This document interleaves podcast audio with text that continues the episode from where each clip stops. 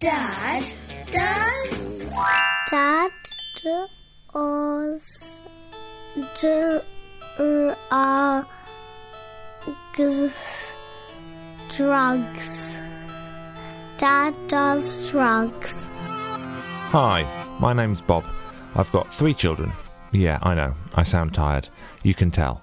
Anyway, they're growing up fast, and I've spent the last year talking to people about drugs to help me keep my kids safe because I don't think just say no is adequate advice. If they did say no to illegal drugs, they'll probably say yes to the legal ones, alcohol and maybe tobacco. And scientists all agree they're the most harmful of the lot. Actually, all drugs are dangerous. I say this to my students all the time. There's no such thing as a, a danger free drug. Lots of things in life are dangerous. But cannabis is not more dangerous, say, than alcohol. Alcohol is one of the most dangerous drugs in the world, if not the most dangerous drug in the world. So you have to then start saying, well, why do we say to people, if you want to relax, chill, you know, get out of it, whatever it is people get from drugs, then why are you allowed to do that only with alcohol, not with, say, smoking a spliff, sitting at home, passing a spliff round and getting the munchies and eating chocolate? Maybe you've never taken any illegal drug, or maybe you did and didn't think it was a big problem. Well, how do you feel now? And what's your poison these days? And how are you going to chat with your offspring as they head out to festivals this summer, saying, Yay, see you, Dad, I'm going to get wasted? I myself, I work in welfare. I think I've sent about 15 to 20 kids to hospital this summer just from taking super strong pills. Right. That, that as far as we were aware, were just MDMA. Yeah. Um, so it is a real concern. I'll be talking to my own teenage son. Hello. So, the deal is that I will make these podcasts. I will pay you five pounds to listen to it, Okay. and Okay. then afterwards we will have a chat about what was in it. How long is the episode? um, they'll vary in length. As well as professors, Women were going there by themselves, going there to dance, and they said they really liked being in a club where men weren't drunk and they weren't sexually harassed. And men said they liked going to a club where other men weren't drunk and punching them. And so, you know, it was, it was really it, it was interesting for me as a social scientist seeing what was happening in the early 90s. Politicians, What I would like is for our drug laws to be based far more on evidence rather than just fear.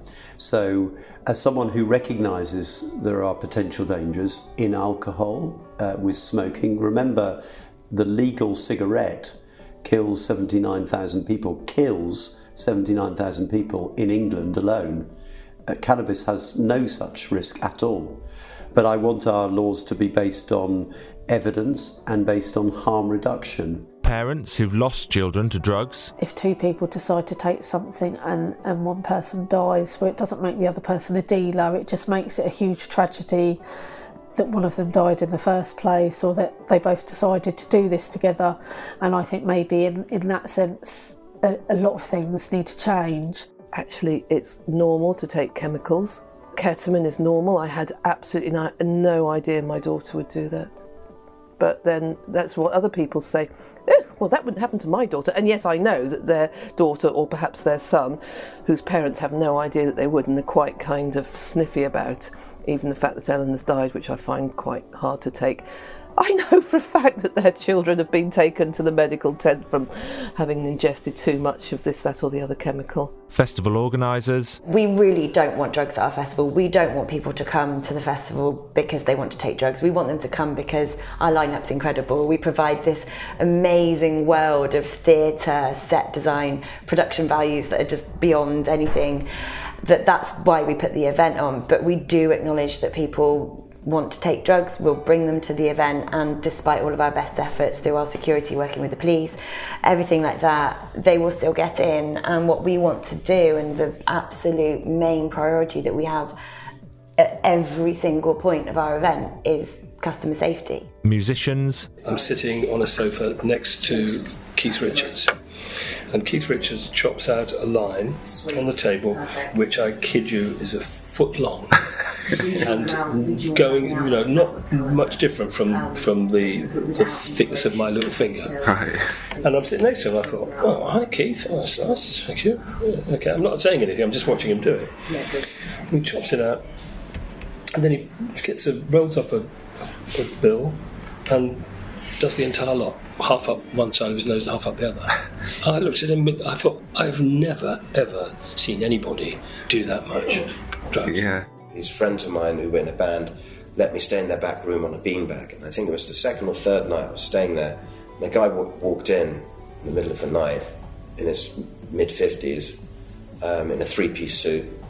And he just shook my hand and said, Hi, I'm Terry. And then lay down on the beanbag next to me and fell asleep. And he was a drug smuggler who was on the run. And he, I got to know him very well. I started dealing for him. And I still know him now. He's now 75 years old.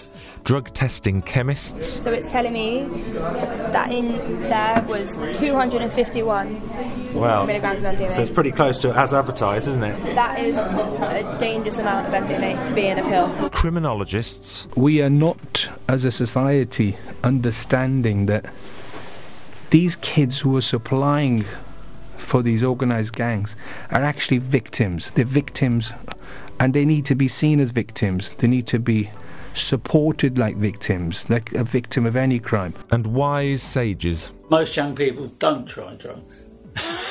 I mean, this is part of the mythology Right. that they're all into it. Yeah. That each individual kid thinks all his mates or her mates are at it, and they re- they really aren't. Um, I mean, I can't give you percentage figures, but but from years of working in this field, most kids won't go anywhere near drugs. If they do, the chances are it will only be cannabis, and that for a limited period of time anyway.